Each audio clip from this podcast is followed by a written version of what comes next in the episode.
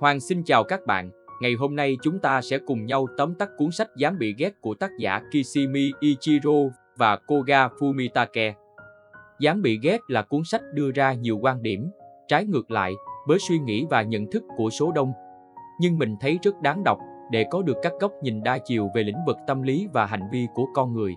Từ đó giúp chúng ta có thể lý giải được những trường hợp tâm lý tiêu cực điển hình mà mình đang gặp phải, đồng thời hiểu rõ cách thức điều hòa các mối quan hệ trong xã hội.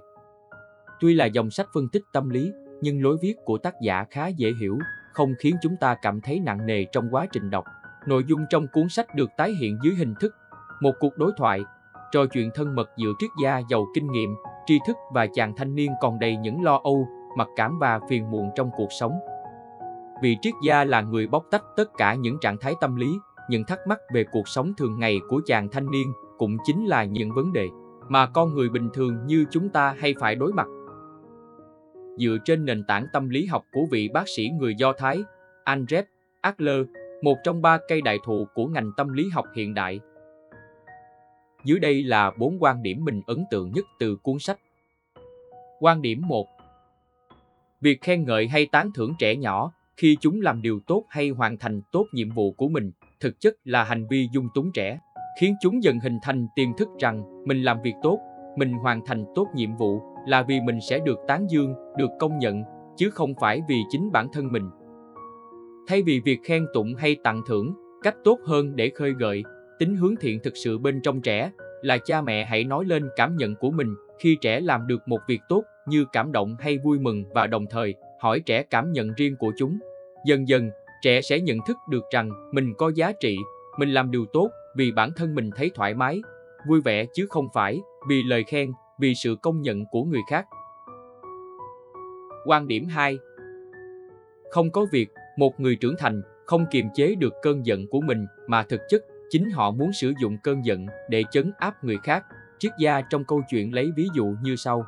Người mẹ đang lớn tiếng quát tháo con khi nhận được tin con bị giáo viên đình chỉ học.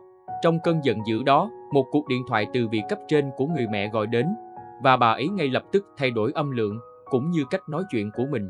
Lối giao tiếp rất nhẹ nhàng, từ tốn như thể sự kiện, người con bị đình chỉ học chưa từng xảy ra. Vì vậy, không thể nói là người mẹ không thể kiềm chế nổi cảm xúc của mình khi dạy bảo con. Theo nền tảng tâm lý học Adler, việc ta nói rằng ta không kiềm chế được cảm xúc khi làm hay nói lời tổn thương người khác, thực chất chỉ là hành vi đổ lỗi và trốn tránh trách nhiệm.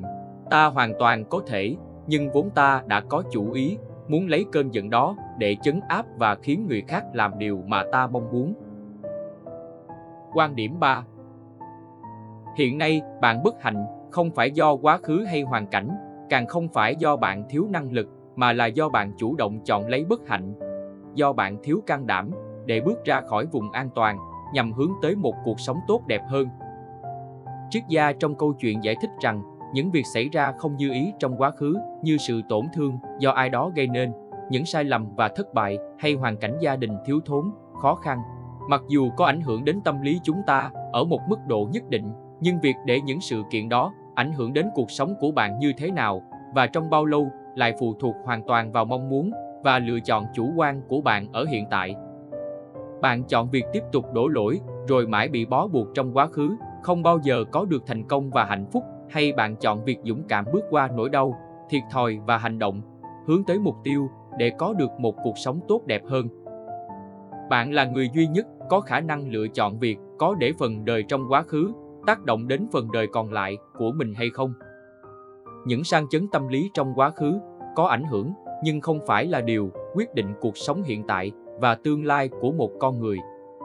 Thứ quyết định chính là sự lựa chọn của bạn ở thời điểm hiện tại bạn chỉ có thể hạnh phúc khi sống trọn vẹn từng khoảnh khắc hiện tại mà không để nỗi lo của quá khứ hay tương lai tác động.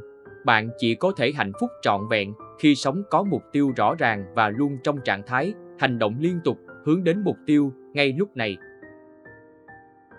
Quan điểm 4 Có hai cách giúp con người tránh được phần lớn những phiền muộn, bực dọc trong cuộc sống là giữ niềm tin sâu sắc vào chính bản thân mình và hiểu cách thức sống hài hòa với người khác giữ niềm tin vào bản thân là thế nào đó là việc ý thức rõ ràng rằng bạn có giá trị của riêng mình bạn có thể làm được tất cả những việc mà bạn mong muốn nếu bạn chú tâm và cố gắng hết mình.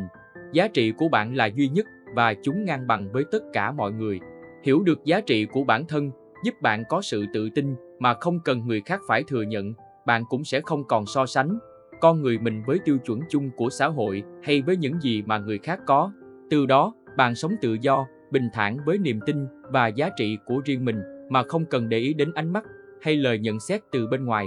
Bạn sẽ luôn giữ được tâm lý thoải mái, tránh bị kiệt sức trong mọi hoàn cảnh. Chẳng phải con người ta mệt mỏi nhất khi luôn lo lắng những điều mình làm, liệu có hài lòng người khác, có bằng người khác hay có được sự công nhận của người khác không hay sao? Vậy làm sao để biết rằng niềm tin và giá trị của mình có đúng đắn? Theo tâm lý học Alo, đó là khi trong tim bạn tìm được câu trả lời cho câu hỏi giá trị và niềm tin mà bạn đang theo đuổi mang lại ảnh hưởng tích cực gì cho cộng đồng và cho xã hội. Tiêu đề dám bị ghét của cuốn sách có ý nghĩa là dám chấp nhận cả ưu và nhược điểm của mình để hoàn thiện bản thân từng ngày, dám sống thật để theo đuổi niềm tin và giá trị riêng của bản thân. Dám bị ghét không phải cách sống bất cần, ích kỷ, chỉ nghĩ cho riêng mình mà bỏ qua lợi ích của người khác.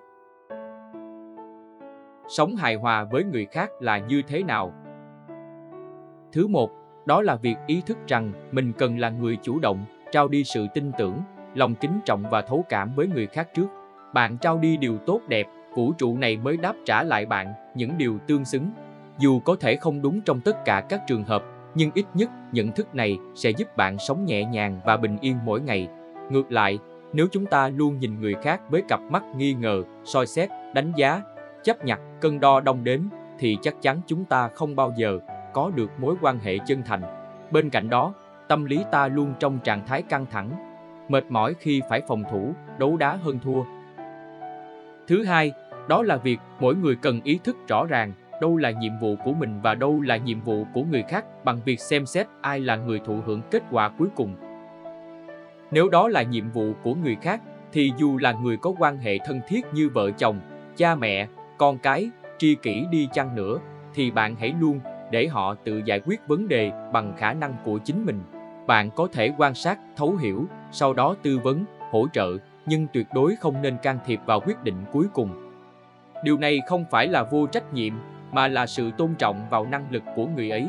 Sự can thiệp quá mức không những làm cho mối quan hệ ngày càng trở nên gò ép, mệt mỏi, xa cách mà còn khiến bản thân bạn luôn trong trạng thái thất vọng và phiền muộn nếu quyết định của người bạn quan tâm không đúng như ý bạn mong muốn. Hãy nhớ rằng, mối quan hệ giữa người với người, dù có thân thiết gần gũi đến cỡ nào, cũng phải giữ khoảng cách phù hợp thì mới lâu bền. Khoảng cách này vươn tay ra là chạm tới, nhưng cũng không nên gần đến mức xâm phạm vào khung trời riêng của đối phương. Hết tóm tắt sách dám bị ghét. Cảm ơn các bạn đã lắng nghe và ở đây lúc này